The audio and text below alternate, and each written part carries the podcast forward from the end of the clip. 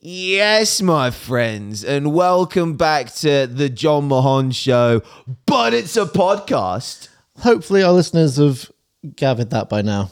You reckon? If they've made it to episode three, I hope so. unless, they've, ju- the unless they've just jumped in on this one. But it's a podcast, and you're listening to it. And just in case this is your first episode, for some reason you've decided to start by watching like Avengers Endgame instead of going through the whole sequence. This show is pretty much like the Avengers. Yeah. Very, very similar in storyline. just Robert Downey Well, Jr. we, we dying. ev- every week we gather a uh, group of people, put them together. to fight evil, Yeah. to fight a big purple And guy. on, on this week, we've got Derek from Mayday Parade. We do indeed. Who would he be in the Avengers? Derek. I feel like Derek would be on the Guardians of the Galaxy team. Yeah. It's quite a funny dude. Yeah. Like maybe like a Peter Quill. Yeah. Like Yeah, I, can see that. I could see him doing something like the eh, eh, eh, eh, eh, eh, sort of eh, main eh, protagonist. Yeah. Yeah. And then we've got Alice and Blake from Lake Malice, From Lake Malice. who would be. I mean, they've they've already got a sort of sci-fi theme. They look. do. I tell you what, they would make an amazing vision and wonder. Yeah. Although it would be the other way around. I feel like Alice is more Vision with a outfit. Cyborgy kind of outfits. Yeah. It'd be, yeah. And then and then Blake's the actual like magician with the riffs. Yeah. So coming up on this episode, we chat to Derek from Mayday Parade about their latest single, or it was at the time. More like a crash. I think they've dropped another new one since then, haven't they? Yeah. And talk about them being sort of independent now? Yep. And uh, all their plans for the future. Yeah. And then with Lake Malice, we talk about lots of upcoming stuff they had for festival. yeah, well, they just dropped their single Blood Blood Bath. Bath. Bloodbath, yeah. It's because Enter Shikari got a song called Bloodshot. Yeah. And like I keep getting them confused in my head. And we talk about their latest video and all their sci fi themed stuff going on. And also being one of the most exciting bands at the, around right now. And they've not been going long at all. Youngsters in the scene. Hell yeah. So those are the two conversations coming your way, my friends, as well as some music news from the past. Travel back in time on the Jon Mahon Show. Do, do, do,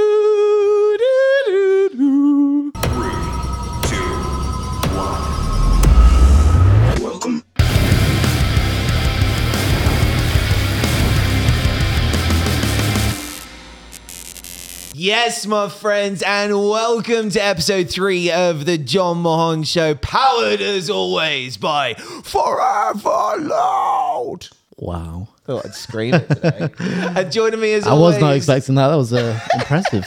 his brother, producer Oliver Rout, whose gutturals are far superior to mine. foreverloud-com for all your news, reviews, and more of this. Make it your homepage. it's exactly So, what you need every time you open up the internet. Yeah, fuck Google. Yeah. We don't need Google. forever-loud.com. How you doing, Ollie? I'm good, Jon. How are you? Good weekend? Yeah, man. I what did I do? What did I do this weekend? I can't remember what I did this weekend. Workout? No, I went and did something on Friday. Oh, I went to see Tom Segura on Friday. Did you? With uh, my boy Charlie Bear. I- stand up comedy. On the way here, listen to um, Two Bears podcast. Hell yeah. But Tom obviously wasn't on it because Yeah. he's away. But they had Jim Jeffries as yeah, the co-host. great episode. What? A, yeah, very funny man. Very funny Australian man and the machine, Bert Kreischer. Yeah, that was, that's good little pod. Good little podcast. That Great podcast. And I a know lot how funnier than your- these two. I know how your weekend was. You went and watched Eurovision. I had a, went to a Eurovision watch party, I guess they're Yeah. called. Yeah, we all had like, well, they split it. We had like sweepstakes. It was we didn't put money in or anything, but I I got Poland, Nice. and they were awful. Did they not do well? Not as good as. Do you remember when we had wrestling sweepstakes for the Royal Rumble and you cleaned house? So, yeah, if you're watching this, Max Such, you owe me. Where's my money? You owe me some fucking cash, cold hard cash for this cold heart. Um, yeah, we won. I won both the men, men's and women's Royal, Rumble. Yeah. Cody, what's his face, Cody Rhodes, and who won the? I don't even know who won the women's. uh, Rhea Ripley. yeah, Yeah. good on them. um, yeah, Eurovision, Australia. Did you see Australia's entry? I didn't see anything so from Eurovision. shout out Lulu. He was a PR person that I have known for years, and she I used to work with her on Scuzz and stuff. She's been looking after this band Voyager, like prog metal band from from Australia, Okay. for ages, and they were the Australia's entry. No way. So like the song was a bit, it was a bit cheesy pop, but it had a big breakdown in it, a big sort of Let's go. djenty djenty boy breakdown. Gutturals. Little bit of screaming, yeah. There was like them and some. I think Germany's entry was like another sort of metal band. Sick. It was like a, it was like Rammstein, but like camped up to the max. Nice. But it was good. Let's go Eurovision. Well, I was thinking actually because like who do you reckon? Because you can't really pick like big artists to represent you. yeah, they can't country. be. But didn't the Rasmus do it for one country? I don't know what the rules are, but it's like we couldn't just throw out like Adele. Yeah. we, we can't or like Coldplay. yeah. but I was thinking like if we if you had to pick a metal band from the UK, To rep at Eurovision. who do you reckon would would be good? You need someone fun though, don't you? Like someone who's like not too serious. I was thinking as it's UK, we could have Skindred Skindred would be a great Imagine shout. Skindred. Oh, what a shout. on Eurovision. Benji Webb. That would be uh, they'd That's they'd win it. Fucking shout. Skindred's a really good shout. If you're watching this, Yeah. anyone that the Welsh works- entry. Oh, the Welsh Welsh. Well, it's UK, isn't UK, it? So yeah. it comes under one bracket. Hell yeah. Well, should we get onto our show instead of Eurovision's? All right. I just thought, I just thought I'd do a little bit, Little a little uh, little chat, a little Eurovision chat. What have we got coming up, Jon? Oh, we got so much going on today's show, my friends. So, as if having a brand new Mayday Parade single wasn't enough, the tune is called More Like a Crash. We're going to be reacting to that in just a second. But Derek, the lead singer of Mayday Parade, is going to be joining us in about 23 minutes. Yeah, very excited. I've never, don't think I've met the guy or spoken to the guy. Have you? years ago and I looked totally different then. It was back when I had short hair and I was doing interviews for like free on YouTube channels. So yeah. You've aged backwards. Then. Honestly, when I first met Johnny, he had like big old beard. Oh, it was disgusting. I liked the beard, but I thought Oh, it did. nah, man, it started growing out on Yeah. Like, you know, when a dude's got a beard and it goes down and it goes into his neck and it goes back out again, like out of his under chin. I had that. Like, I had like a small woodland critter Yeah. attached to my chin. But the, it did age you. Like when you shaved it off, I was like, fucking hell. How old are you? Yeah. Have to check your ID. Not that, not that we did anything. It was I know, Ollie. Buy me a drink first. all above make board. sure it's not He was, he was eight, you were 18 when I met you. Over 18. Well, we got Derek from Mayday Parade joining us at 8 p.m. and then we'll talk about a couple of news stories and then we'll react to the brand new Lake Malice single, which is called Bloodbath. And then at 9 p.m., we'll be joined by Lake Malice as well.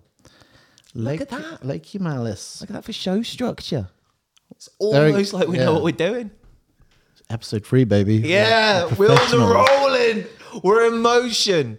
So So thank you, thank you for tuning in as well. Yeah, genuinely, we can't thank you enough for taking time out of your day to come and watch this stupid shit live. Like, genuinely, it blows us away. So, thank you ever so much. And in fact, Monday night, yeah, like you could be watching it's a big Monday I night know. show. Four in a Bed or like Omnibus. There's an omnibus uh, All on there that we are competing with. be watching The Big Bang Theory on E4 probably. Like, yeah, I haven't seen it a thousand times. Uh, yeah, but thank you for joining. yeah, in. for this- genuinely, this thank shit. you. And as Probably better, probably better jokes than The Big Bang Theory. To be fair though. It's contentious at times with our sense of Bazinga! ah, yeah, I don't get the reference. I've never seen the show. Worst show. It's terrible. My friends, as a way of saying thank you to you for watching, I know when we did the show on Thursday, we said that you had until today's show, but we had a couple of issues over the weekend with copyrights. we got struck hard. bloody man. I'm sick of the bloody man. yeah, we Sony. we we got copyright struck hard by our reaction to Hot Milk's brand new song. So because of that, Thursday's episode didn't. Because of that, I don't drink milk anymore. Oat milk only. Yeah, we got into hot water with hot milk. Yeah. Not with hot milk. It was with YouTube saying that we weren't. Trouble over hot milk. I know. Yeah. No use crying over spilt hot milk. Yes. Yeah, yeah, there you go. Ryan Field raised a really good point. Sleep token for Eurovision as a UK representative. They th- hands down. That would clean. win. That Yeah. would clean house. Which which song would you pick though? From, from the current Oh. releases. It's got to be the summering, doesn't it? Summering, the summoning. The summer The summary. summering. the summary. Get your floral shirts on. Uh, only issue is I found this out, found this out the other day. There's a max time limit for songs on Eurovision. I think it's like three minutes. That doesn't surprise me. So they'd have Keep to it radio friendly, my friends. And then we've Also, also, got- max. Um, you can only have s- a maximum of six members. I learned a lot about Eurovision the other day. Ah, and keep on going on about it. let's go. For all of your Eurovision shinfo, make sure you bust Ollie a message. And AZR Samuel says, Good evening, have a great show. Waiting for those beard pictures. They're buried on my Instagram. I don't, think, I, I I- don't think there's actually any on my Instagram anymore. I think you should bring it back. I It's it's Don't. it's doing some bits at the moment. right almost on today's show because I had to edit. I know we're going to react to it in a second. I almost because of watching a clip of the music video from Mayday Parade. We'll get onto it in the interview with Derek. Strong mustache game in that video, and I very nearly I can- shaved my beard yeah. off. Did you I, almost can, do it? I considered it, but oh, we should do it. it's just it's it's a lot for what- for a bit for like a tiny little such a small yeah. like in my head, I had this thought of me sat there with a mustache during the interview, like, "Hey, look what I did for you," and him being like, "Cool." Seems like their approach now is to do singles, which I think a lot of bands are doing. Yep. We were talking about it before this stream went on about the tactics of releasing and how Sleep Token have gone about it with their new record, which is out next Friday. Can you remember what the album's called? Take me back to Eden. Take Me Back to Eden. think- well I believe. remembered. It does have something to do with Eden, but we we're Yeah. talking about how bands release a shitload of Well- singles before a record comes out. It's you're basically playing the Spotify game, playing the singles game. So like every time you release a single, as far as I'm, uh, I'm aware, it'll come up on Spotify as like its own sort of album package. So like you'll end up having like like Sleep Token have dropped six singles. Yeah.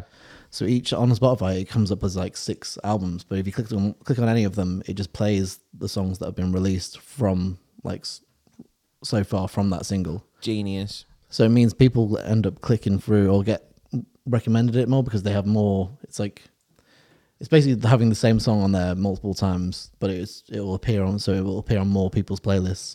It will appear on more um, like curated playlists, and also well, Sleep Tokens are probably a bad example because they've just got massive this year, Yeah. and like TikTok. tick tick not just TikTok. I think like the Oh no, dude, it's hundred percent TikTok. Help blow that, help Yeah. blow that band up in the states. Are you kidding me? Like them announcing that headline US state run and Sold out, yeah. It's so, dude. Like the majority of shows sold out in the first couple of days, and then there was like two or three shows that sold out a few days after. But some of those are like five thousand cap places that they're playing in America. Really? Yeah. Well, that's the thing. Like, it's weird because I saw some. They're playing a bunch of festivals over, over there, but obviously, it's happened. It, this happens quite quite commonly. Like a band will get booked like ages, like you get booked like a year, probably like a year in advance or something like that, and then they'll blow up. So their spot on the lineup is like really Yeah. low down, but then it's like Well, that happened with Billie Eilish at Reading Yeah. one year. Like they decided to put Billie in the tent when they initially booked Billie, and then Billie Eilish just exploded, and they were like, "I don't think it's a safe yeah, decision to still go ahead with that they- book," and they had to move Billie to the main stage. it was like a health and safety thing. They were like, we can't have her in a tent, and I was there at the main stage. Yep. it was one of the biggest, one of the biggest I've seen. crowds for a non-headline act in Reading history. Maybe even the biggest crowd for a non-headline act. like in middle of the day, Yeah, it was crazy. something like must have been like ninety thousand or eight- eighty thousand people, something like that. Hell yeah. Well, before Derek comes on, let's get through another news story real quick, my friends. I want to talk about one of the greatest pop punk bands of all time and one of their greatest records, literally and almost by name as well, turning 10 years old this year. The One Greatest Generation album Double digits. celebrates its 10th birthday. And again, we were talking about this before we came on the stream. This album was my introduction to the One and it was yours as well, wasn't it? Yeah, well, I I obviously heard of them and heard songs here and there, but this is the one that actually made me a fan. Mm. I think Oh, dude, 100% so. when I heard "They're There," yeah, you're just trying to breathe. Yeah. Oh, for me, it was passing through a screen door, just hearing Soupy go, cigarette smoke. I was like, okay, hit me every which way you can, Mr. Campbell. And this album's genius for a lot of different reasons, but the main reason for me, I think this album is so clever, is the fact that the last song on it, The Greatest Generation, acts almost as an opus for this album. I think it's like six, seven minutes long in Yeah. length Joe, what? Not enough bands do that anymore. genius idea, isn't it? So basically, what they do is they took melodies and lyrics and hooks from all across the greatest generation, and then they put them all into one song called "I Just Want to Sell Out My Funeral," which in and of itself is a Great fucking name. amazing song title. But you listen to that song, and you've got all of these different hooks that you associate with different songs or different feelings that you had on the record and it's it's such a nice summation at the end of it Yeah, do you know what a band who did that re- really well? I don't know if you remember. Do you remember Cartel? no They were a pop punk band, quite big in the like mid noughties. Hmm. Their album Chroma, the last two songs on that was like Q and A, and yeah, the A was like something like ten minutes long, but it had like little bits from like most of the songs from the album that all flowed into one. Yes, I love that. That's great. It makes me so happy when Ben when bands think about different ways to repackage stuff they've already written. Like Shikari are the kings of it. Like a band that are able to make mashups of their own songs for like a quick fire live round. 21 Pilots do it really, really well as well. Like if you've listened to the live stream album that they did, that idea of taking loads of previous tunes at the same BPM and finding ways to like mash up the melodies and intertwine the lyrics. Like bands fuck around with your own stuff, man. See what Yeah. stuff's in the same key and the same BPM, and can you like, you know, make, Even if it's just like a repeated, just a little bit in the background, Yeah, a little just like phrase. a little, little uh, Easter egg. Yeah. as they say. It's it's genuinely like something that I'm surprised we don't see more of in songwriting structure. And trust a band like the one. But I feel like that's something you probably do more in the studio than practice in the rehearsal room. I don't know because if I like, I don't know. if say for example, right, the guitarist has stood there laying down a new riff. I just want to sell out my funeral. Yeah. And then Soup is like. Uh, I, I'm trying to think. I'm sorry, I don't laugh at the right times. Is this what it feels? And then all of a sudden they're like, "Oh my days, that that doesn't just work on that song. That works over top of this one." I feel like those that that sort of music is quite. Uh, could do that quite easily. Pop punk in general. We're going to the Ed Sheeran argument again, my friends. If you watched our show on Thursday, we talked about the Ed Sheeran court case and about how, like, if you're gonna start laying claim to four chord progressions, the pop punk scene is in a lot of trouble. Yeah, just just leave them leave them to it. You know. yeah, it's I hope there's been. I mean, unless uh, my thing is right, you can use the same chords, just don't copy the vocal mel. I think vocal melodies is what people pay attention to. Hmm. yeah, It's like, vocal melody, like lyrics are a bit of a grey area as well. yeah, Like as long as you've not linked like a whole phrase, you you can have like obviously the words thing is, that are references just- or inspiration. so many songs that like have the same song type, title, oh yeah, probably the same lyrics, but as long as the the melodies are different, I think that's that's what separates a song. Is like you put your own spin on it. It's not you like you can't just nick a nick a vocal melody and be like, well, his sound, his singers are different. Yeah. My name's George and that guy's name was Sam. Yeah. I I honestly think that the greatest generation by the Wonder Years when like we look back on like the sort of history and the lineage of pop punk. Well, like, it was- It's I got. like- it's got to be considered top twenty Yeah. pop punk album of all time for sure. Like, but it was also their sort of i think that was like their switch into their that style of music because before that it was way more pop punky way more like happy go lucky whereas this Yeah. is more like the emotional, side came out, and and then and then speaking of the emotions coming out, that like I like to think the Greatest Generation might have inspired Soupy a little bit to chase down that Aaron West the Roaring Twenties route because that. Oh my days! Like that project, uh, some of the most heartbreaking songs I've ever heard. Yeah. Like "Divorce in the American South."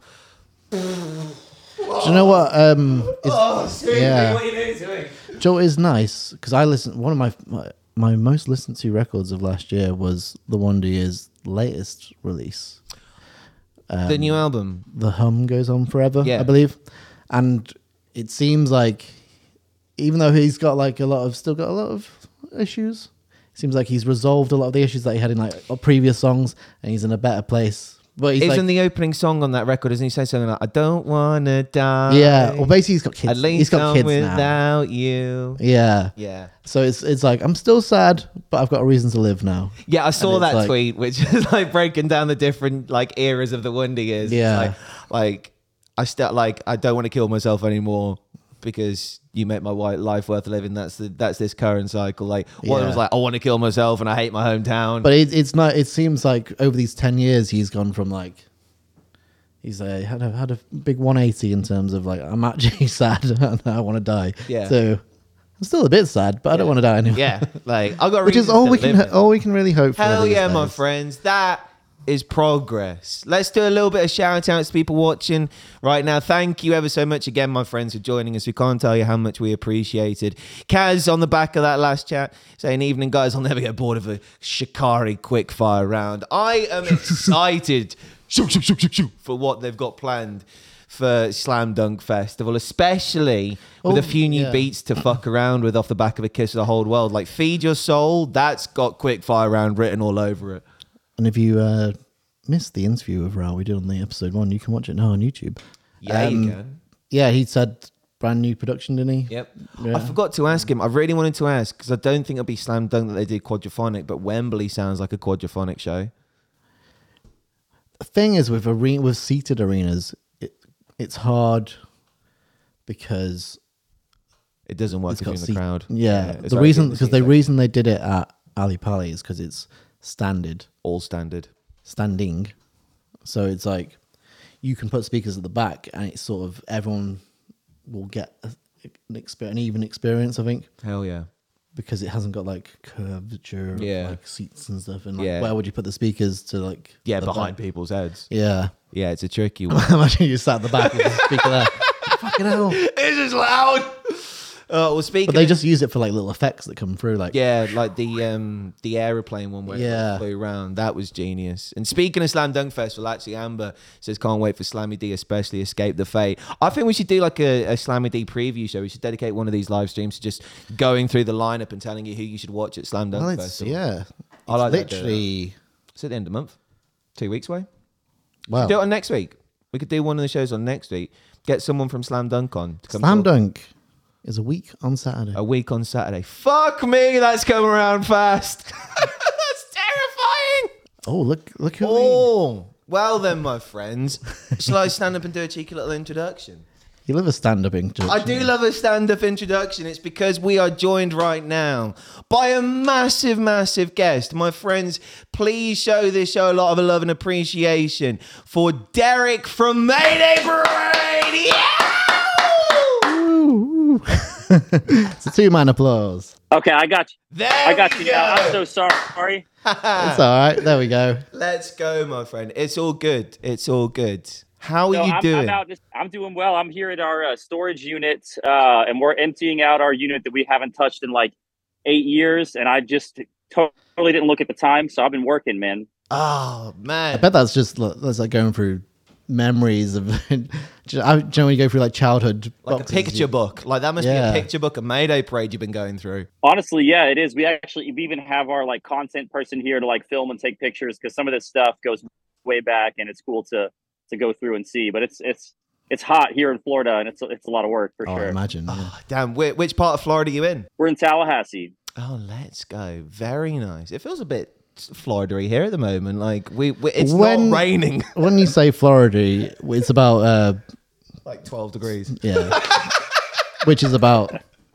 don't know fifty Uh, yeah. degrees. We, we don't we don't speak Fahrenheit. Fahrenheit. But, Uh, that's interesting though that you're going through the old storage unit. What's the plans with it? Are you going to be like selling stuff off, auctioning stuff off, or is it just a declutter? We don't really know, but we're gonna we're kind of erring on the side of like get rid of stuff and just throw stuff away. The stuff that we can salvage and and sell or donate, we're going to. But Sick. basically, and and I apologize if I'm just talking way too much about this, but um.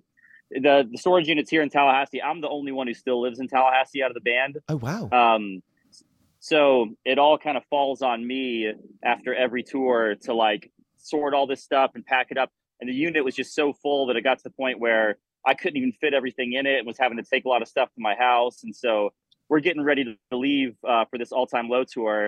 And I was like, guys, we got to get together first and sort through this unit and get rid of we, stuff. we got That's- that's shit we need to throw away.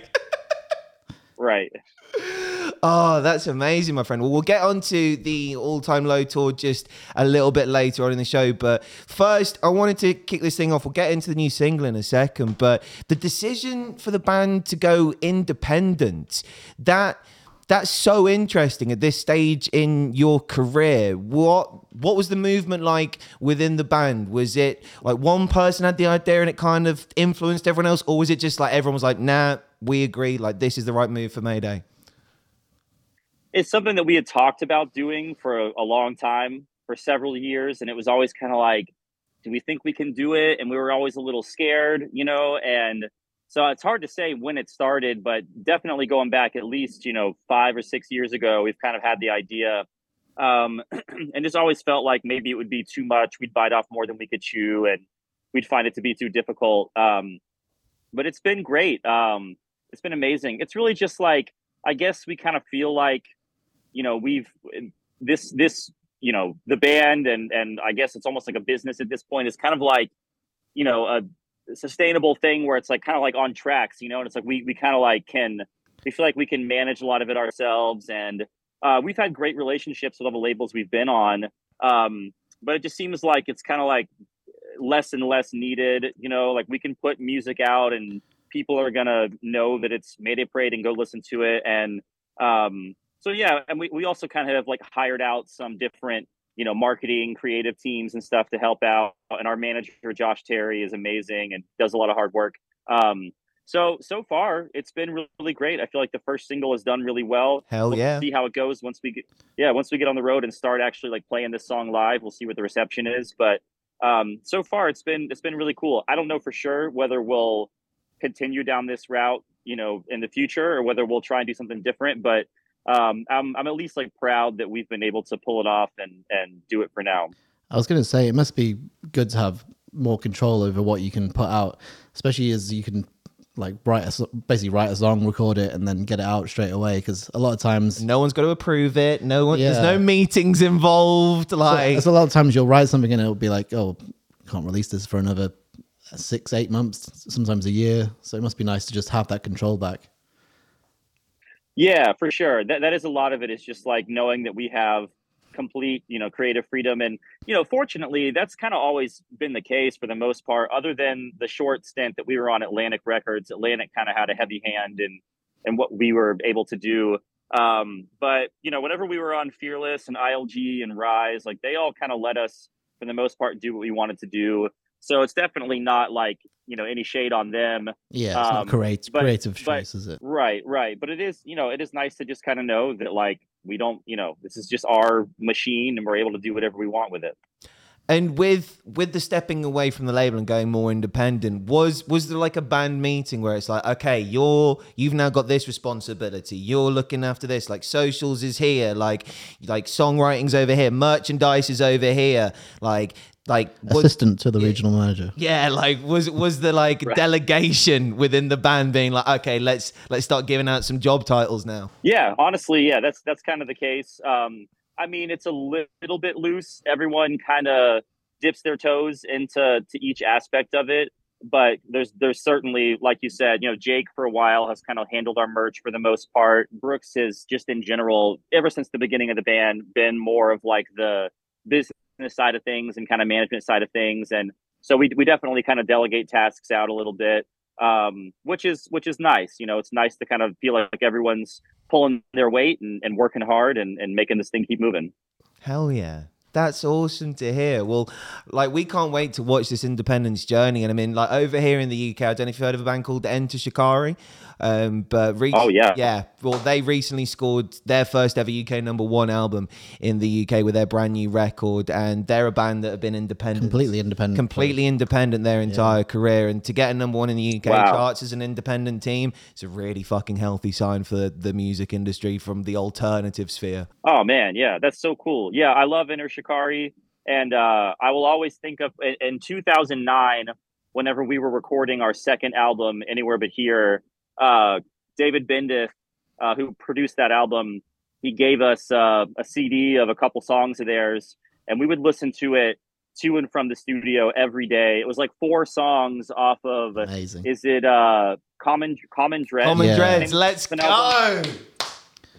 Yeah, yeah, and uh, we listen to it just like every day. So I, I always think of that whenever I hear Enter Shikari. But uh, yeah, wonderful band. Oh, that's awesome. What a fucking story, Derek. Thank you, sir.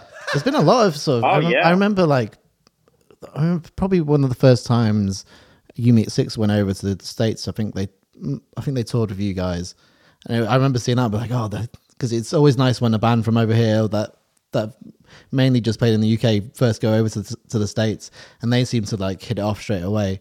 And I think it might have been like a tour with you, one, one of like the A- old AP tours or something, if you Yep. remember that. Yeah, yeah, that was that was 2009 as well. Uh, it was us and uh, the Academy is Um, You Me at Six, uh, uh, Set Your Goals, uh, Secret Handshake, uh, What phenomenal. What, That was, our, that was our first. Yeah, first first time getting to know You Me at Six, and, and we've had a great relationship with those guys ever since, and toured with them many many times. Yeah. They're just some of the best dudes.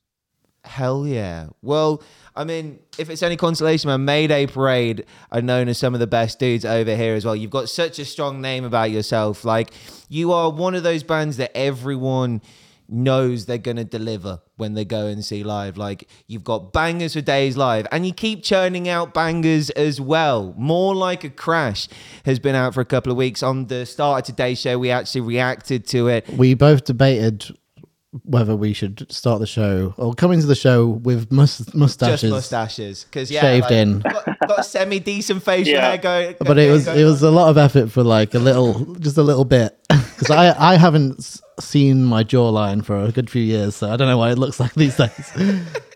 it's all hidden. Oh, that's great. That's great. Yeah. Well, well, thank you. Yeah, it's- it's been cool. And I know the video is pretty silly, uh, but it's fun. And uh, it's yeah, it's been so much fun to. It was fun to do the video and to put it out, see the reaction. It's been great. And I gotta say, Derek, like your ability to grow a mustache is very commendable, sir. Like a lot of body, a lot of volume going on on that mustache. like no patches kicking around. It was full growth, like big bush. Yes. Well, thank you. That's. uh I feel like I, uh, my beard is not great. My beard does get a little patchy, but the mustache, mustache is comes in solid. strong for sure. I love that the Yeah. premise of it is just uh, we're gonna play this song to test which one, which of your mustaches are fake. This is gonna blow your mustache. This song is so good, it's Yeah. gonna blow your mustache off. I love that as a premise of a video. Yeah, that's the press release. Yeah, Done. yeah, for sure. Yeah, I don't even know. I, I, I came up with the idea for the video, and I don't even know where it came from. Just one day it was like, well, we had talked about, you know, if I'm if I'm being honest, I feel like a lot of our videos they're they're tough. The music videos are tough, Yeah. You kind of have you kind of have this idea in your head of what it's going to be, and a lot of times we'll try to do more serious ones, and most of the time they come across feeling cheesy and ridiculous. Um, so we kind of felt like let's just like lean into that Hell and yeah. do something that's sil- silly and cheesy and ridiculous, you know?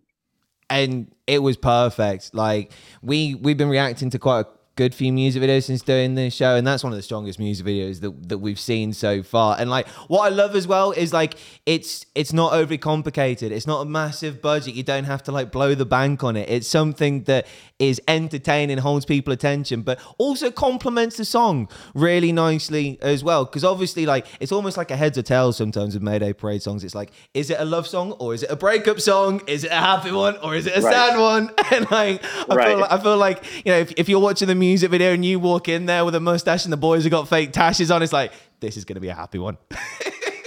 Nice, nice.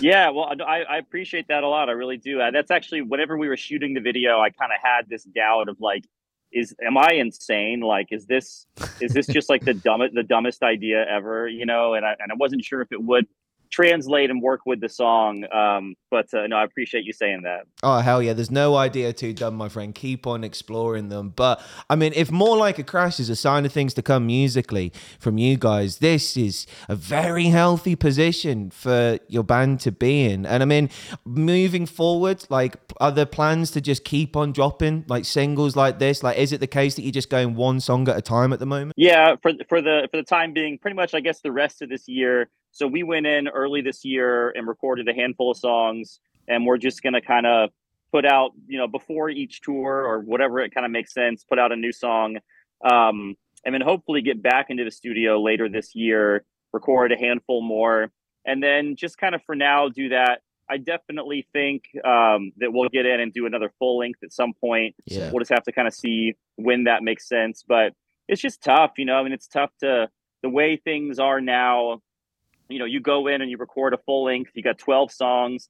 You put them out all at once, and then two weeks later, it kind of feels like, all right, like what's next? You know, and Yep.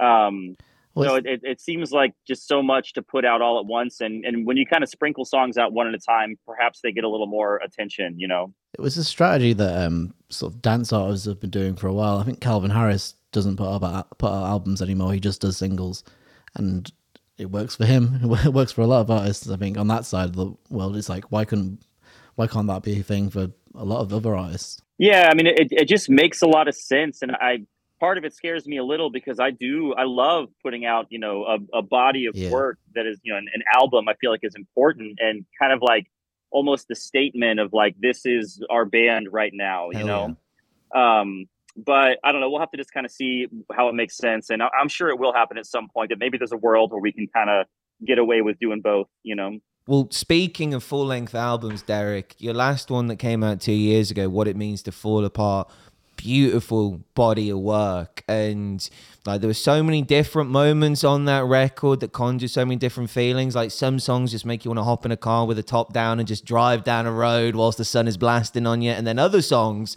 like make you contemplate every life decision that you've ever made.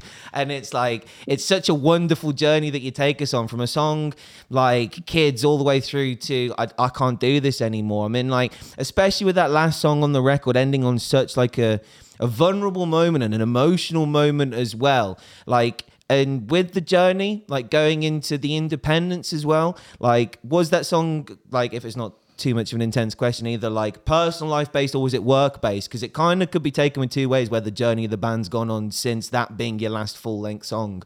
Right. Yeah. I mean, I, I'd say it's a little bit of both, you know, and and not necessarily all in one world or the other, but just like kind of like, you know, things. Life can be overwhelming, you know, and um, I'd say that, that it kind of touches into to both the the the work side of things, the business side of things, and the personal side of things. brutal honesty of just I can't do this anymore. Like everyone can relate to that kind of feeling of just being like, yeah, do you know what? That right there, that was my limit. I'm clocking off and I'm signing out now. I mean, like when you're opening yourself up with songs like that, like is it quite like a difficult process, especially with a band as well? Like you're writing a song saying like, I can't do this anymore. Like you know, you've got your brothers in the band there who are going to care about you and be worried about you if you if those are the lyrics that are being provided. Like, was it the case when that song first came out into practice? People was like, is everything all right, or is like, is this something that everyone's kind of feeling? Yeah, you know, I feel like I guess, and maybe this is a bad way of saying it, but I feel like everyone's kind of like used to it at this point. You know what I mean? It's like Yeah. we we've written so many uh, pretty like depressing songs, you know, and and very personal songs, and um, you know, obviously we all kind of check in with each other and make sure everyone's good and everyone's happy and um, we're all getting along fine. And um, but I feel like it's it's you know pretty common for a song to come in that's just like pretty heart wrenching and and super tragic and just you know pr- kind of depressing, honestly. So um at this point it just it kind of is kind of normal i suppose Everyone's used to it. Everyone's it- used to the sad boy moments. I love it. Is it is it true you guys Right. you guys all sort of grew up together, didn't you? Like before Mayday, like you were, you just were mates, and then so you both Yeah. basically grown up together. You've probably had the band for most of your lives now, I guess. Yeah, exactly. I mean, I've I've known uh, Brooks. I've known the longest uh, since I was 12, and then the rest of the guys about when I was about 15, 16. Um, and we all played in different bands together and and went to shows together. And uh, there was such a you know close knit local music scene in Tallahassee, and we were all a part of that. And we were raised in that. And uh, I was 19 whenever we started the band and uh, I'm 30. I'm 36 now. Uh, it's been almost 18 years in this band, so it's been coming up on half of my life that I've been in this band. It's wild. That's literally like raising a child. Like 18 Right. years. That's It's it's weird though because because I'm I'm 34 and this sort of mid 2000s to me in my head doesn't seem like that long ago, but it is like almost 20 years now. Like, God, I where did, know where did all that time go? it's crazy. Yeah, Well, speaking of going back all those years, Derek, the first time I discovered your band was courtesy of the Punk Goes acoustic stuff with the acoustic version of Three Cheers for Five Years. And I mean, if we're talking about like emotional Mayday Parade songs, like that's possibly one of the most, if not a contender for the most emotional song that you've ever written. And obviously, there's two different versions the acoustic one and then the plugged in one. Do you have a preference of one playing live, or is there any standout moments of playing that emotional song live that have stuck in your head? yeah, for sure. I mean, it's crazy because that's the first song we ever wrote, um, and so we've played it at almost every single show we've ever played. Wow. Um, I don't know. It's tough. I, I guess that I, well, you know, I, I was going to say I like playing it full band more, but then I don't know, man. There's something about playing it on piano and having the crowd sing and just, you know, the feeling of that that's so amazing. Um, what I always, you know, get uh, sort of drawn to, or what always kind of comes up for me when I think about that song is just the the process of of writing it and how amazing it was because you know, we like I said, we were all in different bands together and, and grew up together, and we had this idea of taking, you know, three of the guys from this one band and three of the guys from this other band and coming together to form a, a, a group. But it was kind of controversial, you know. I mean, it was like we're going to be ditching some of our best friends to to come together and do this thing, and um, so we had to have a secret band practice. We're like, it was kind of a trial run of like, let's just get these six guys together and jam and see what happens and see if this feels good.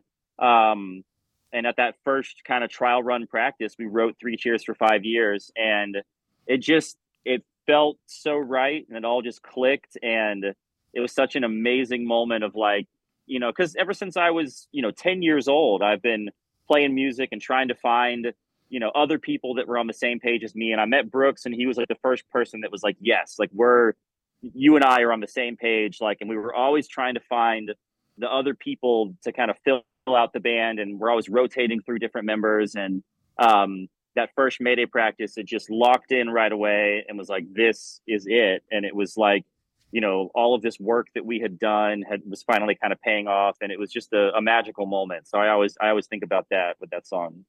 That is such an awesome story. Yeah. Do you still speak to any of the other members from the other bands? I, I do actually. Um, we're we're still all buds. There was there was a period of time where that wasn't the Yeah, case. You know, whenever we whenever we left our old bands, there was a lot of bad blood and a lot of drama, and, and things got. Nothing ever got to the point where it was like physical or anything, but there was, you know, every, it kind of there was this big split, and some some of our friend group went with those guys, and some, you know, it was just this. There was so much drama, um, but that's like I said, that was 18 years ago, and now things are all cool, and we're still close with with all the old guys, and they, they've all gone on to do amazing things, and and their lives are great. So it's it's you know no hard feelings. Uh, So it had a happy ending then. then. Yeah, for sure. Also, they must have heard your music and been like, "Oh, fair enough." Yeah, like I, are, no way, I couldn't rent three they cheers. are a bit better. oh, like I can, yeah, I hope so. But yeah, yeah.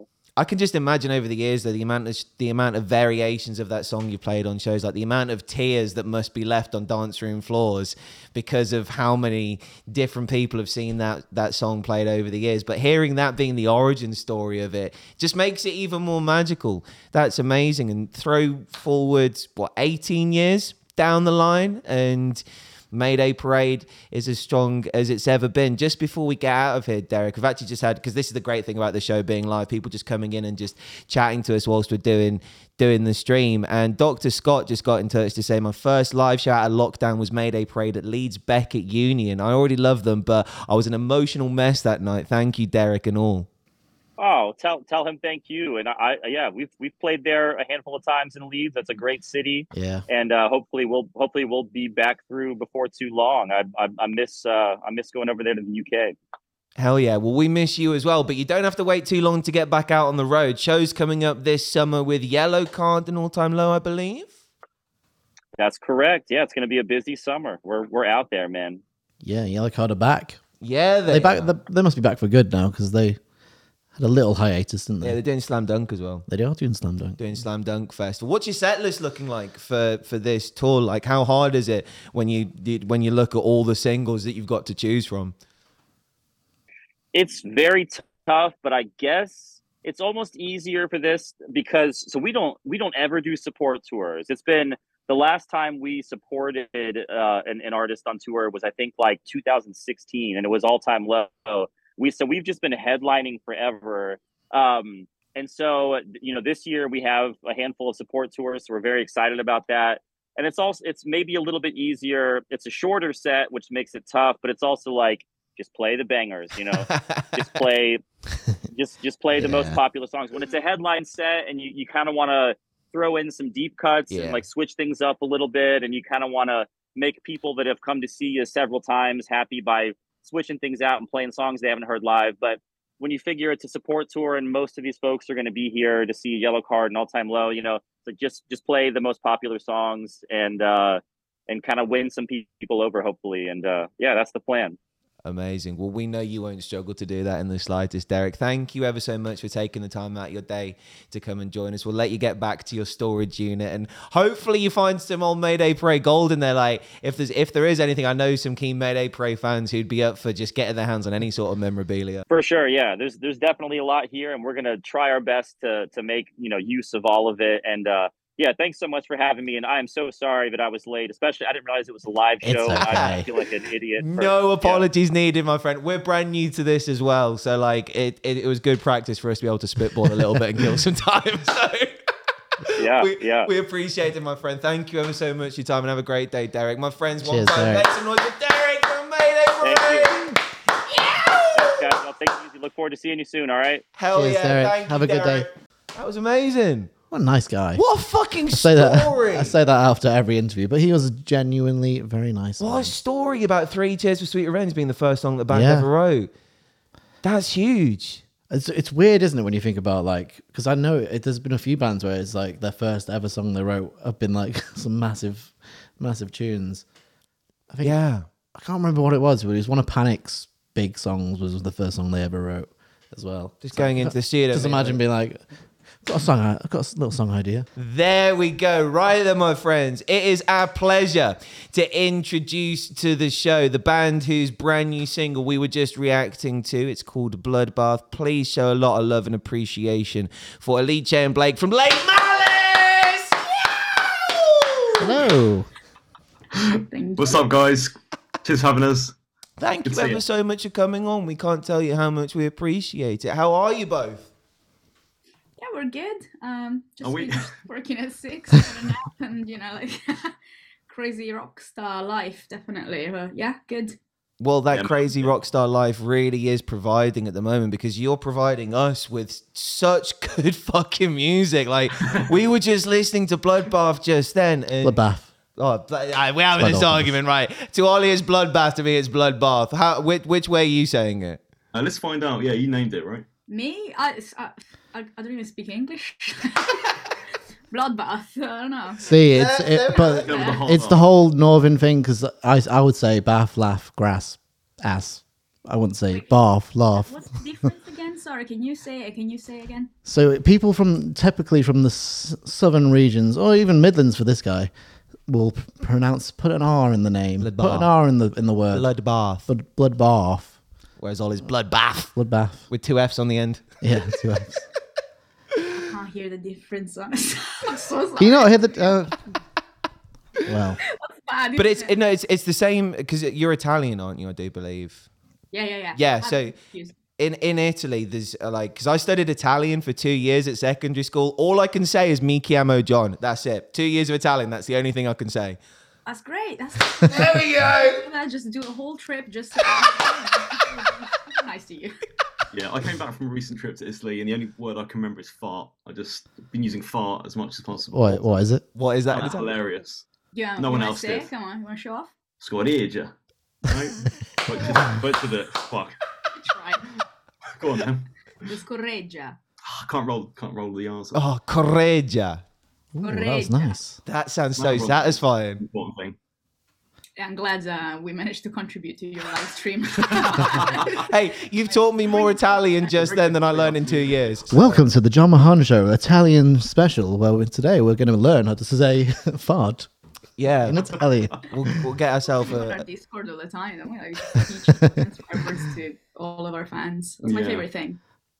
Well- it seems like every interview, or anything we ever do, sort of veers its way towards talking about like farting and pooping, and eventually, doesn't it? Yes. At least yeah. for you, anyway. it It's quite important to me, to be fair. Yeah, Yeah, I'm not sure how we managed that. Well, everyone poop, everyone farts. Everyone Yeah. poops. Yeah, it's it's Can't escape it. it's a very mutual ground for topic of conversation. It's very relatable content.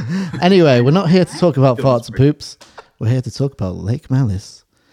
and your brand new single bloodbath thank you ever so much for dropping this on friday because like genuinely like like the reaction we just had to it then like just we, we didn't actually make it through the whole song. We got about two-thirds of the way through it but like that opening riff and like the energy straight off the bat for like thematically what is a very very serious song. Like a lot of people like you know when they try and do like a serious song they either make it slower or like a little bit like like piano based. Whereas with this one you've just gone straight energy and straight aggression. Was that something that you were keen to have as the driving force behind this song melodically Yeah, hundred percent. There's a lot of rage in the song as well, and thematically it is, you know, based on a feeling of anger and frustration. So I think like we had this kind of this just that position, is that a word? Yeah, yeah. Between like really kind of heavy themes, but also very fast-paced rhythm.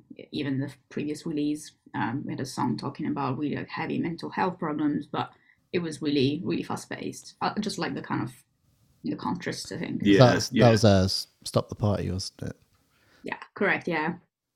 Which is Yeah, I, I just wanted this to be like really aggressive. This one, I just I felt like we, we a lot of the songs I've written, I kind of approached them kind of from a, almost like a non-conventional sort of like approach to writing sort of what is technically metalcore. Yeah. This time, I just really want a heavy, low tune guitar. Well, we were saying like the well, the production on this is great. You worked with Carl Bown, didn't you? We did, yeah. We also had um, some additional production from um, John Cass, who's like Oh yeah, yeah. the um, synth player in As Everything Unfolds. Sick. Yeah, he's absolute genius. Like he, he came around one one evening and just like absolutely aced it in like half an hour. Basically, He- he's an absolute wizard. Give him like s- sit him down like, like a computer, and he just can he can do wonders. Yeah, we're with those like hands. five songs in like two seconds, and we're like, wow, Yeah. we'll be spending like five months on Like, this. all right, don't show Yeah, off. can we spend more time with you please Yeah, that's what we actually want to do. So yeah, Yeah, I'm, Well- I'm not like super like confident when it comes to adding the sort of the more electronic production stuff, Yeah. but. I, I, I can- get to what I want, what's in my head, but it just takes me quite a while. But then John Cass turns up and he, yeah, he just kind of, he just knows exactly what to do. He can make any sound you want, I reckon. that's awesome You make a sound, you make a weird noise, and he can do it. That's awesome. And I mean, like, we were li- we were literally just discussing, like, because I wondered what the BPM of this tune was, because like that breakbeat felt quite drum and bass inspired. So I was like, for me, it feels around like the eighty-seven mark. Like, is it it, like Eighty-seven One- BPM for you. One one one seven five for one seven five? I would say. Close. It's one six nine. one six nine. Oh, okay, so it wasn't too Pretty far close. off. that's like the No. sex, that's like the sex number, isn't it? One six nine. Three six nine. Professional show. I have no idea why it's one six nine. It just is so random. No, but like talking about having those influences coming from other genres, like having a song that you know is like the drum and bass kind of beat, but then as you said, you start mapping out some synth patterns and you bring in like this extra element of production that isn't usually associated with guitar-based music, but we're starting to see a lot more of, and it's fucking awesome to see a band like up and coming like yourselves who are still so fresh in the scene not being afraid to experiment with these sounds and these ideas is this music that you guys grew up listening to and stuff that you wanted to influence the Lake Malice project For me, I just I, I think I I've always been in love with metalcore, but like I guess like recent years, I kind of felt the genre becoming a little bit sort of stale for me. Really, Yeah. I just kind of it, it, it took bands like Bakovi and Wargasm to sort of make me make me realize that you can just throw in any sort of sounds you want and just kind of just get really creative with it and just kind of take what otherwise would be quite I guess like generic sort of like metal riffs that I end up writing and just kind of turn them into the, these kind of more fun sort of approached things. Because that's the thing with metalcore, especially modern modern metalcore. There's been like a formula that bands have copied, and it's been successful for some bands. But then, yeah, after a while, it just gets stale. It's like we've heard the screamy, screamy, screamy verse, singy, singy chorus, breakdown, repeat. It's like we've heard that a hundred times. It's like we need to need something a bit different, a bit, Yeah. extra, extra spice in there. Hundred percent. I think it's only natural that you know going forward the genre will evolve and change. Otherwise, you know what's what's the point? And it's all coming from just uh, you know again different influences and and kind of melting pot of what we've been listening to. But um, uh, to be fair, when we started, I didn't even know whether I wanted this to be completely like a guitar based kind of project. And we were kind of playing with ideas around. We have entire songs that don't have guitars involved at all. So sick we're so open to um just experimenting as you said and the sooner you do that the better because you know that's the audience Yeah. that we want to talk to we want to talk to you know open-minded people who are happy to see this gap between metal and pop and electronic music become smaller and smaller over time hell yeah, Yeah. and We're I- both like wanting to pop, aren't we? We just it's I think it's kind of it's fun to sort of like add pop elements into metal. I just I really yeah. like what happens when you do that. But I think But, like sorry. that's like like Sleep Token are probably one of the band, best bands that do that. They pretty much write pop songs, but then they'll have some super heavy bit, and it's like, and people are like, "Oh, I, I like it," but even though it's pop. But it's like, of course you like it. It's just just because it's got a bit of heavy in it doesn't take away from the the poppiness. I guess I don't know. It's a good it's a good mix to have. about like demon- demonizing like pop music Yeah. in, the metal, in the metal scene that i, I hate that. I hate. I hate that. Like, Why? yeah, like the genre gatekeeping. It's like as soon as oh. something sounds a little bit too charty, it's like, get it the fuck out of here, Bud it. Why is it doing near my stuff? How dare he croon on this song? Yeah, it's like, all right, chill out. You do realize it's a fucking manga, don't you? It's, mo- it's the people online that like type in all caps as well. Yeah. Uh, this isn't my metal. God. Uh. That's what they sound like in real yeah life. But I've it's seen people it's so got refreshing to have a band like yourselves not being afraid to push push those envelopes and push push the genre boundaries. And i mean like moving forward with with the lake malice sound like like in terms of like your follow-up ideas is this something that you're keen to pursue? Is this idea of you know making sure that like, you know as you said with that metalcore scene getting a little bit stale like like not having songs that people could turn around and say well that song just sounds like that song. Is that something that you've really focused on at the moment?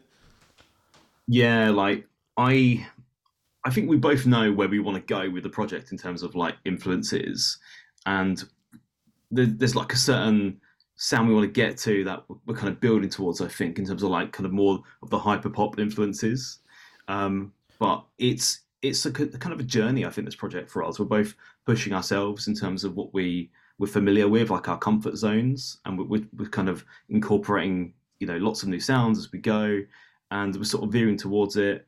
Um, but yeah, I think we've all we've always like kind of set out with this project to just kind of not be conventional, basically, but also still try and write songs that feel like they're part of that scene, I guess, because it's a scene we absolutely love at the end of the day. Um, yeah, it's it's just been like one of the most creatively fulfilling things I've ever done. I've wanted to do Same. I've wanted to do projects like this forever. Never really known the right people. All, all of my kind of like hometown mates sort of back in the day were quite like into the more purist sort of side of like metalcore, I guess. And it was like, The gatekeepers.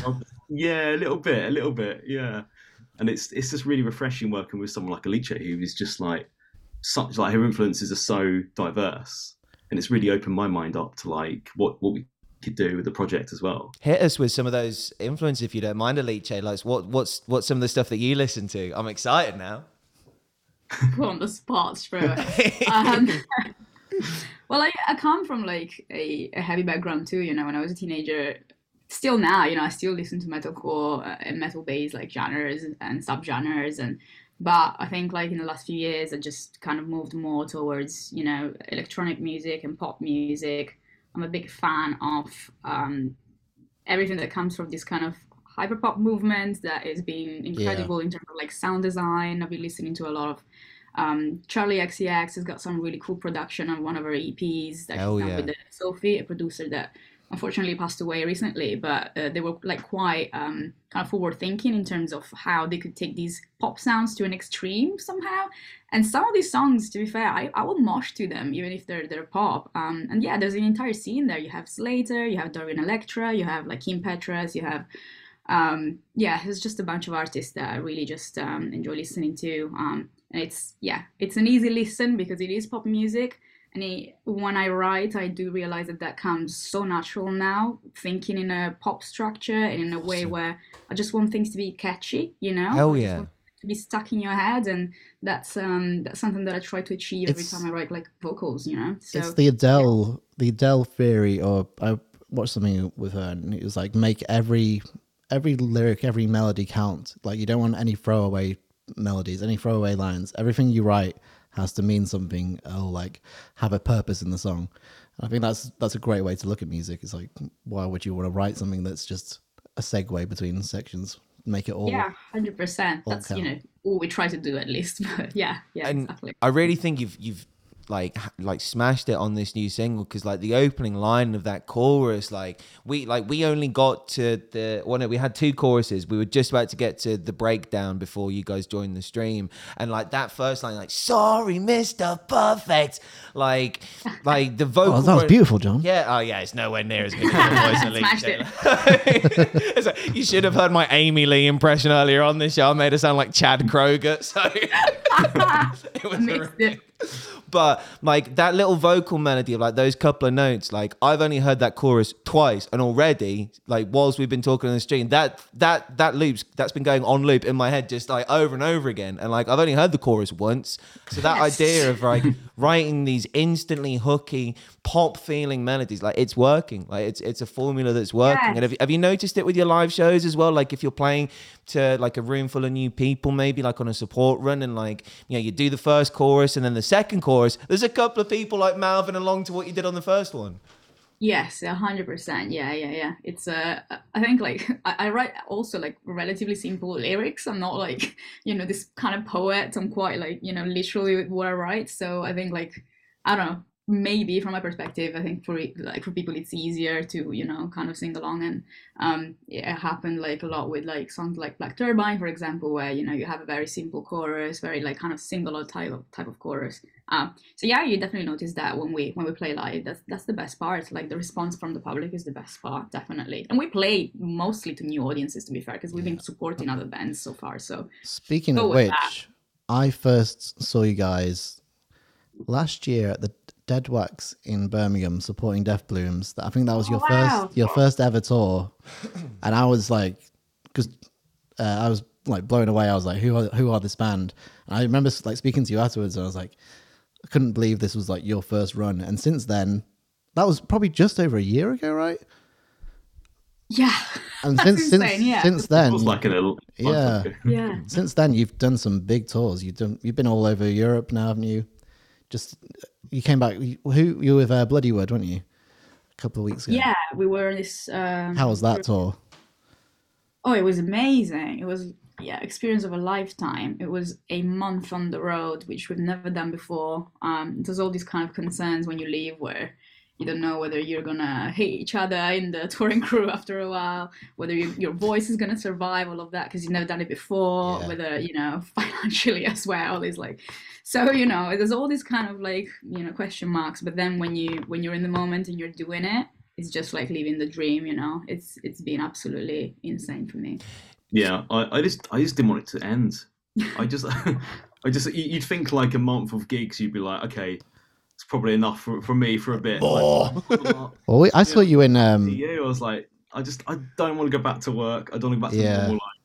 I just want to live this experience over and over again forever. Yeah, Um, you get a bit addicted, don't you, to the sort of the high, I think, of going on stage, perhaps. and then you But- get tour blues after that. You're hundred percent getting there though, where like this will, without a shadow of a doubt, like you're like I don't doubt that like within the next year, if not two, like you're gonna be touring internationally. You're gonna be like going over to the states. You're gonna be going over to Australia and like those. Oh, you think? Of, those Oh, kinds that'd of, without without a shadow of a doubt. I mean, like if like. Because my, my next question to you is going to be off the back of what Ollie just said. If Ollie saw you last year and that's kind of like your first run, how long was Lake Malice a thing before you actually did your first run of shows? Because if that's the case, you're turning around from forming the band, writing the songs, doing your first run to where you are now with the video and the song that we just watched.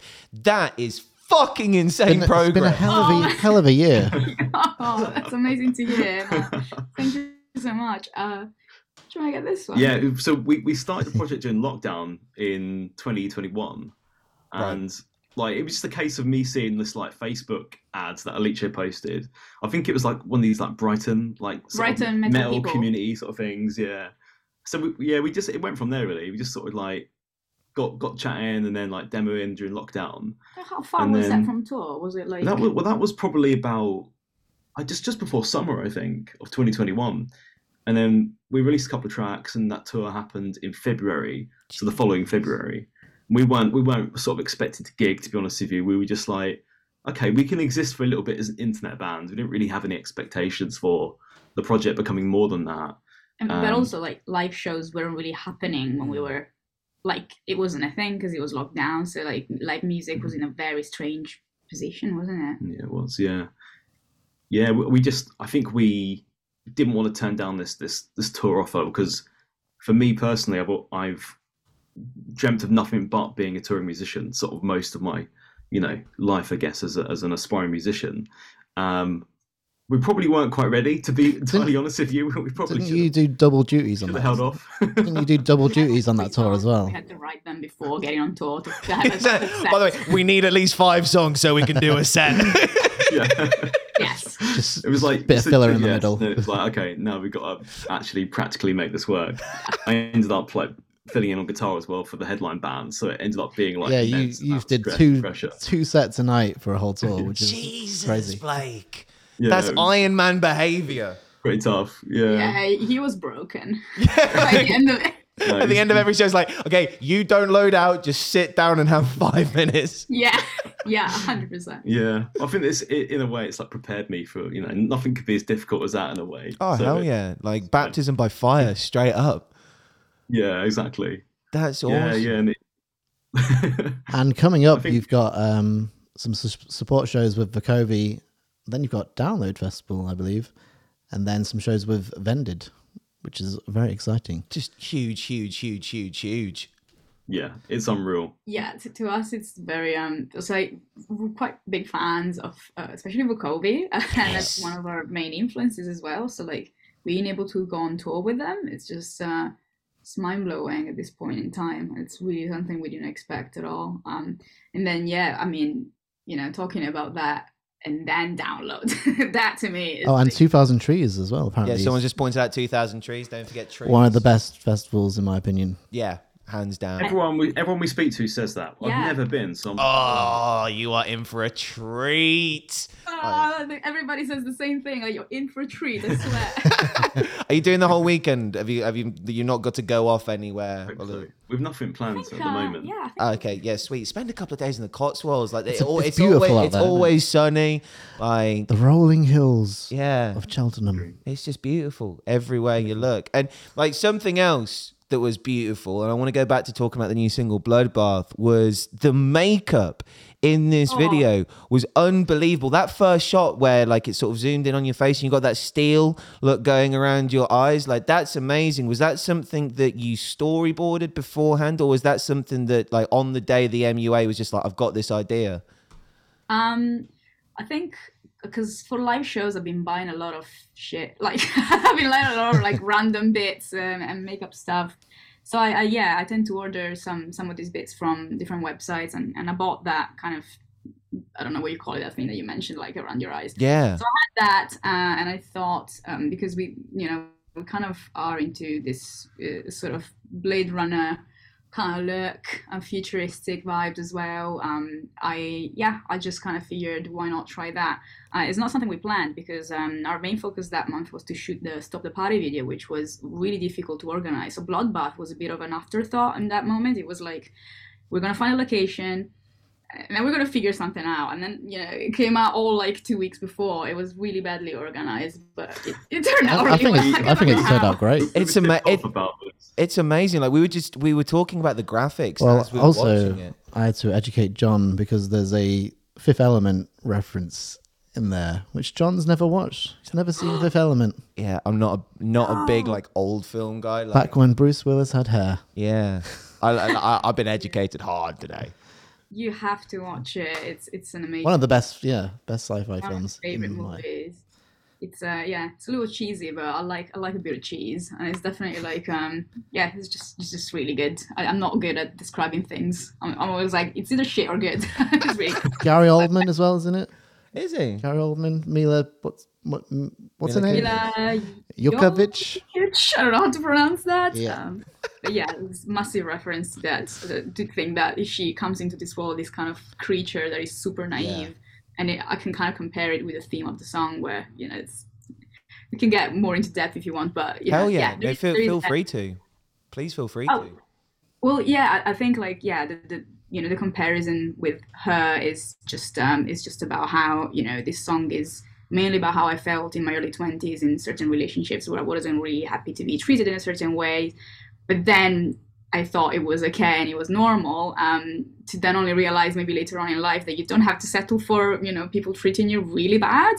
Um, so yeah, that, that was like the, the the kind of comparison. It's really far kind of. Um, uh, metaphor, but I thought, yeah, that that would fit quite nicely with the with the look and everything. So yeah, That's such a like beautiful way of turning something like incredibly like traumatic and horrible like into like something positive in the end. Like that's taking something negative and turning it into something positive. And that's a beautiful message for people to take away from this song is like yeah I, I went through this shit and experienced this shit but look at the beautiful piece of art that has emerged on the other side after all of this learning and after all of this healing. So that's that's an Thank amazing you. story Alice thank you so much for sharing that with us and like Right. one one of the benefits of this show being live is always just saying it to Derek from Mayday Parade is that whilst this show's going out, we get to see people's comments. And Amber just tuned in in the comments saying, "Thanks for asking that question about the makeup, Jon, because I was wondering that about the the silver stuff around your eyes." And I mean, I, I said I said you had an MUA on that day. Did you do all that whole look yourself? Yeah, yeah, all of it. So I, I bleached my eyebrows, um, and I looked insane for a bit at work as well. like, like, why don't you so expressless, right? Like, expressionless. Sorry. And then, um, yeah, that that stuff I bought it on. Uh, Dolls Kill or something like that. It's a website that's got a lot of like alternative clothing and stuff. So you know, if anybody's interested, you can go and get. That's get a hell of a talent, like, like, like, and like quite a lot of press as well. You know, when you tell like, wh- I don't if don't know if anyone's watching has ever been to a music video shoot, but like, like as a day as a whole, like from just watching a couple of them, they look really fucking stressful. So like, with all the stuff you've got to do that day, worrying about having to do all this makeup as well, that's that's badass. Well, Cal in the chat says he was at the uh, Stop the Party video. Says it was a very sweaty, sweaty Oh day. Yeah, yeah, we were in the basement of this guy in Brighton. I don't know how we managed to find that location. I literally just asked around and somebody popped up and said, "Yeah, you can use our basement." Um, that was crazy. Um, yeah, the neighbors did complain, but you know we, we got away with it, and you know Lockie was really supportive and kind of really helping us to you know tune things down at a certain point. But um, yeah, we, we just told our fans, and lots of friends and fans showed up. Um, I didn't think anybody was going to show up on the day, to be honest, and it had to look like a party, so it was kind of essential. Um, so thank God for that. Um, and also a like, small gathering. Online. Thank you for coming that day. Like you made the whole day amazing. It was so much fun. It was sweaty, but it was worth it. And the energy levels is so hard to keep them up when there's a lot of people, and they have to listen to the song a thousand times and still have fun. You know, like Oh Yeah. hell yeah! I've never actually been on a music video shoot. Have you not? That surprises me. Like Ol- Ollie has missed a video content making king, so that that does surprise me. You've never done a music video shoot before. Behind the camera, in it. Yeah. I'm, a, I'm, a, I'm, on the, I'm the face now. Yeah, I like I, Ollie, Ollie's so unused to being in front of camera. Like I've dragged him from the other side and like pulled him into this line of work, kicking and screaming. But he's crushing it. Jon was like, "Do you want to do a, li- a show?" I was like, "Yeah, I'll, I'll just sit behind the camera." He's like, "No, you're on. You're on there." Cool. yeah, coming to you live from Jon's. Yeah. well. So in terms of Lake Malice, uh, there's one thing I wanted to talk to you about, and that was the fact that we've actually shared a stage with each other at Face Down in London a couple of months ago. Which is the night that I'm a resident DJ at. I DJ there the first Friday of every month, and I was there.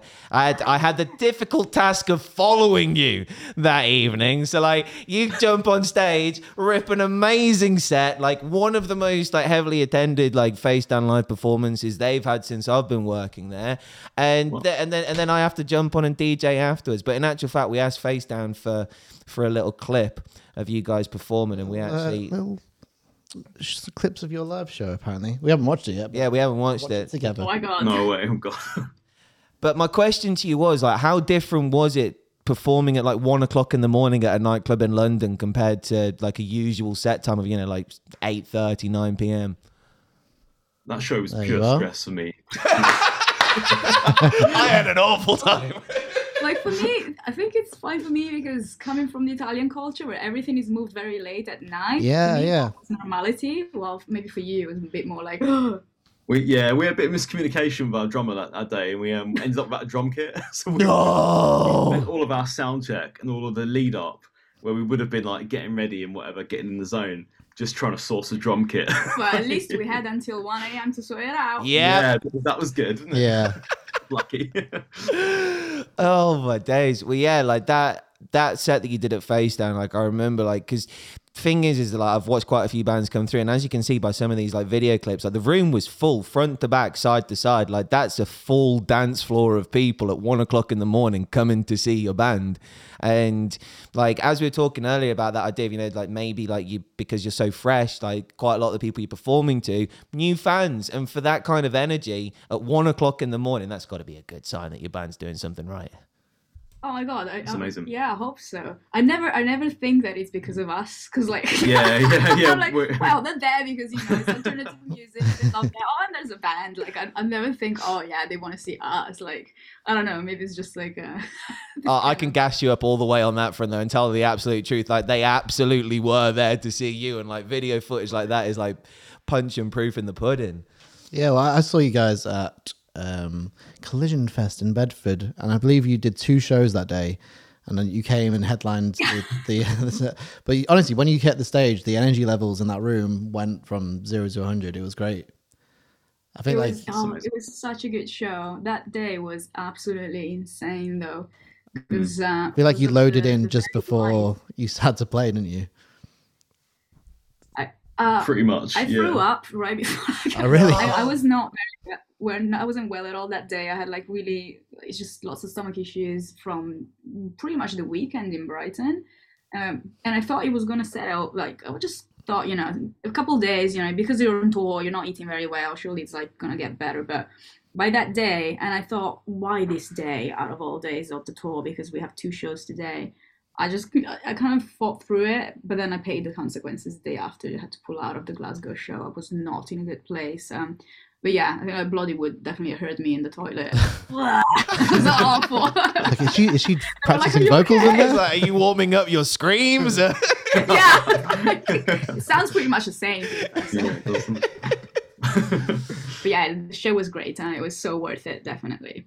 yeah, it's a privilege getting to play twice in a day, like let alone once. It, everything we do, this project, like it just blows me away every time. Like that's why, like we, I don't think we can really process. When you tell us like people are there for us, we're like, nah, surely not. But yeah, get getting to, to play headline that, that second stage at Collision was was amazing because it, it was our first ever headline performance, wasn't it? Pretty yeah, much yeah, yeah, yeah. in the middle of a, of a support tour, and um, we, we we basically had to to bring back like some of the older songs that we, we first wrote on that, that very first tour Oh damn. because we we weren't quite at that that headline sort of level, but it's just come around so quick yeah. these offers, and it just blows us away completely.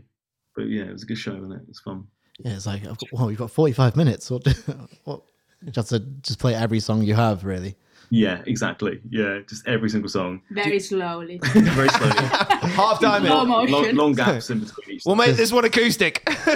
yeah. Like, just before every every breakdown, just hold it out as long as you can. Just, Just China. make that pit bigger, bigger. Come on, all the way to the back. Keep on going. Or you can do one of those very long introductions. Where that's, Yeah. People are really good at doing this. I don't know how they do it, but they do like amazing speeches about like really deep like topics. I can't do that, so it's really hard. But I'm thinking uh, maybe we should try and do that. Just a very long introduction and backing. in. That just reminded me. I went on tour with my my friend's old band Shapes, and uh, they yeah they had a forty five minute slot on a s- on a support tour, and they're like we don't we don't really want to play like some of the songs for this. so what they did was like they just we started the set, but just had a five minute song play before they came on, uh, and then that was the intro. So that counted as the set time. Nice. So just Perfect. There you go. It's a good idea, isn't it? Sorted. Yeah. Thank you. I was going to say, have you got any emergency covers that you could bust out? We wanted to Oh, do a God. Linkin Park cover, didn't we? But Oh, I love that, but then you're also afraid how people like because you know some songs you just can't which song? because people be like, oh my god, they, they, they ruin it. Can you imagine? it needs to be such a good cover to be played live, I think. So um, I, I'm not too confident about what we have, but it would be cool, to, yeah, to play something like Linkin Park or Limp Bizkit would be so cool. I mean, we were just listening to like your screams on Bloodbath just then. Like, like that's a scream that would do Chester proud. So don't shy away from a Linkin Park cover. Like if Oh, that man, if, if that's one something the you nicest thing. I've ever been told. Uh, no, amazing. genuinely, like like that, like we were saying. I think you could nail a Linkin Park song. To yeah, honest. hell yeah. Like, like take your pick at anything of Hybrid Theory. Oh my god, I'd like to do one step closer so bad. Yes. I've not cover of Shut it. up on- when I'm talking to you. I would love to hear your scream do that breakdown. That shut up when I'm talking to you. Yes, yeah. I think about it every day when I talk to people. Still one of the best songs. I mean, it would be so if- natural. I, there's a couple of weeks before Download Festival. I'm just saying. I'm just saying. I'm just saying. People wouldn't complain if Maybe you just- could like work it Yeah, if in. there's uh, like a little, a little, just Just work it into the end of the set or Yeah, something. just do like first It's only download verse, festival, last isn't it? Yeah, chorus. There's no pressure. Let's just do that. You should, Yeah. Oh, I love that. Yeah. We'll Oh, just well- plant, we'll Yeah. plant that seed and just see what happens. Just see what Do you know uh, what stage you're playing at Download? Yeah, we're on the Dogtooth stage on the nice. Saturday. I think we're like the third band on. That's Not that's a entirely sure good what time though. that's a good slot because I I feel like that's the sort of time a lot of people like are wandering in, and the Dog's Tooth stage is sort of. I feel it's quite near the entrance for a lot of people. It's literally right coming. next. If they've not changed the map, it's the one that's right next to the entrance. So even if people are just wandering by, I'm I'm sure your tent will be. Oh, it'd be rammed. I mean, God, I like, hope Oh, so. The I rafters. I'm so nervous so. about that. My nervous, yeah, my my nervous, my my nightmare is just like getting out there and then having like tumbleweeds like, in front of us. Like Hello, download. Just, just no one. It's the same in Italy. Like when there's nobody around, it's like, oh yeah, there was just like four cats. I, And then I, if you want to take it to Four a cats like across. wow. I don't know why. Learn something new today. Cheers, that. Well, Jon and I will be there. yeah, we'll we'll be there for sure. And I think your days of worrying about the size of your crowd are going to end very. So very at least soon, you'll my have two people in the crowd. Yeah, like your your your crowds are only Um. going to get bigger from here. But I mean, just before we get out of here, my last question to you was going to be obviously with like the thematics of Bloodbath. What has the reception from your fan base been like to a song about this kind of subject matter and like hearing you open up about these topics? Like, what's the feedback that you've gotten since Friday been like? It's been it's been amazing. I have to say, um, because a lot of people can relate. I feel like a lot of people who follow us are pretty much in the same age range as well. Um, and I've you know, even privately, I've got so many messages from both people I've never met, but also like maybe old friends that I haven't talked to in so long. Uh, some university classmates that I haven't seen in ages, being like, "Hey, you know, like I just wanted to let you know this this song really like spoke to me," and um, I'm just glad I'm not alone. I, feel like yeah, a lot of people get to a certain point in their lives where they, you know, when you think about maybe an old argument or something that you've gone through and think, I wish I said this, or I wish I, I kind of did it in a different way, and it's not about regret it's just more about realizing how far you've come i guess and and and just you know getting out of those situations it's it's okay to cut ties sometimes with the toxicity that comes from other people in your life so um yeah I, I, it's been great so far definitely Yeah, for sure. That's wonderful, and it's so awesome to see the that people are actually reaching out and saying that stuff because more often like people will voice the stuff that they don't like and like if they do like something they won't reach out and like talk about it and it's so awesome to see that people are telling you just how much they love everything that you're doing and it's only going to continue but elite chain blake thank you ever so much for taking the time out of your day Oh, to come thank you, chat guys. to us Oh, thank you. Yeah. It's an absolute pleasure. Thank you so much for thank having you us. so much for having us No, Thank- genuinely, like any any time you want to come on the show, the show is yours to to come on at any point in time. Anytime you drop a song and you want to come on and talk about it, like feel free. It's always an open invite. we'll definitely reach out thank you so Thank much you so much, man. you guys have a lovely Thank you. evening yeah You too, guys. Thank you so much, and we will see you at Download Festival, my friends. Give Oh, a lot of love and support to Alice and Blake from Lake Malice. Thank you. Thank you, my friends. Thank you so much. Oh, Lovely guys. fucking amazing people. Yeah, that's actually well. I think I I briefly spoke to them when I first saw them at that that show, uh, like the first ever tour. But I think like yeah, it's it's just very nice to see a band that you are impressed with, seeing them live to to, to where they are now. It's great. It's it's lovely to see. It's awesome. It's so Great to see that fucking you can still start a band now, and get big Yeah. or do or do stuff with it. Because Yeah. it's I think a lot of people now get put off by like starting music or starting a band like because it's uh, everything's oversaturated. There's so many different artists. But if you truly believe in what you're doing and you think you've got something unique Fucking and go special, it, just man. go for it. And then yeah, literally like a year later, they're smashing it. Yeah, like you just you just heard that story just then. Started writing tunes 2021 whilst in lockdown. Then throw forward to February, that following February, they're on a support tour as a band. Throw forward another 365 days, booked at Download Festival, 2000 Trees Festival, supporting Vukovi, supporting Bollywood, like Bloodywood even. Like what a fucking first couple of years for Lake Malice. And let that be inspiration to anyone watching right now. If you got dreams of making music and doing this, ain't nothing stopping you but you. Conceive, believe, achieve, whatever it is. and then relieve yourself. And that was episode three of the Jon Mahon show. Yeah, great guests. Very solid lineup. And I tell you what, episode four of the Jon Mahon show, we went a little bit diverse with the guest selection, didn't we? Well, we it's not it's no secret if anyone is aware or follows Jon online, he's a big wrestling guy. Big wrestling guy. And on this show, we've got Mark Andrews of wrestling fame. We do indeed. So, Mark Andrews was a massive name in the WWE UK system, picking up the tag team titles. And since then, Mark has returned to the independent circuit and had massive success already picking up the tag team titles in Impact Wrestling. However, this interview was recorded that you're going to hear in episode four just prior to that match. So you actually get to hear us giving Mark the good luck. Yeah. And he talks about his podcast as well, that he's got a love letter to wrestling, professional wrestling, is it? Love letter to wrestling. You're right, Yeah. right first time. Let's go, bro. And we talk about his podcast, A Love Letter to Wrestling, which is on BBC, which you can check out all the episodes now. Hell yeah. Well, thank you ever so much for listening to episode three of the Jon Mahon Show, my friends. Don't forget to subscribe wherever you need to subscribe, especially on YouTube. That really helps us out. So head over to the Jon Mahon Show YouTube channel. And if you heard us do any reactions in this video and you want to get the full reaction experience, it's another reason for you to head over to YouTube. Hell yeah. Like, subscribe, push the notification bell, and all that jazz. Hell yeah. Thank you ever so much for listening, my friends. All that's left for me to say is my name's Jon Mahon. Peace and love. Stay alive. And I'm Ollie Rout. Go fuck yourselves.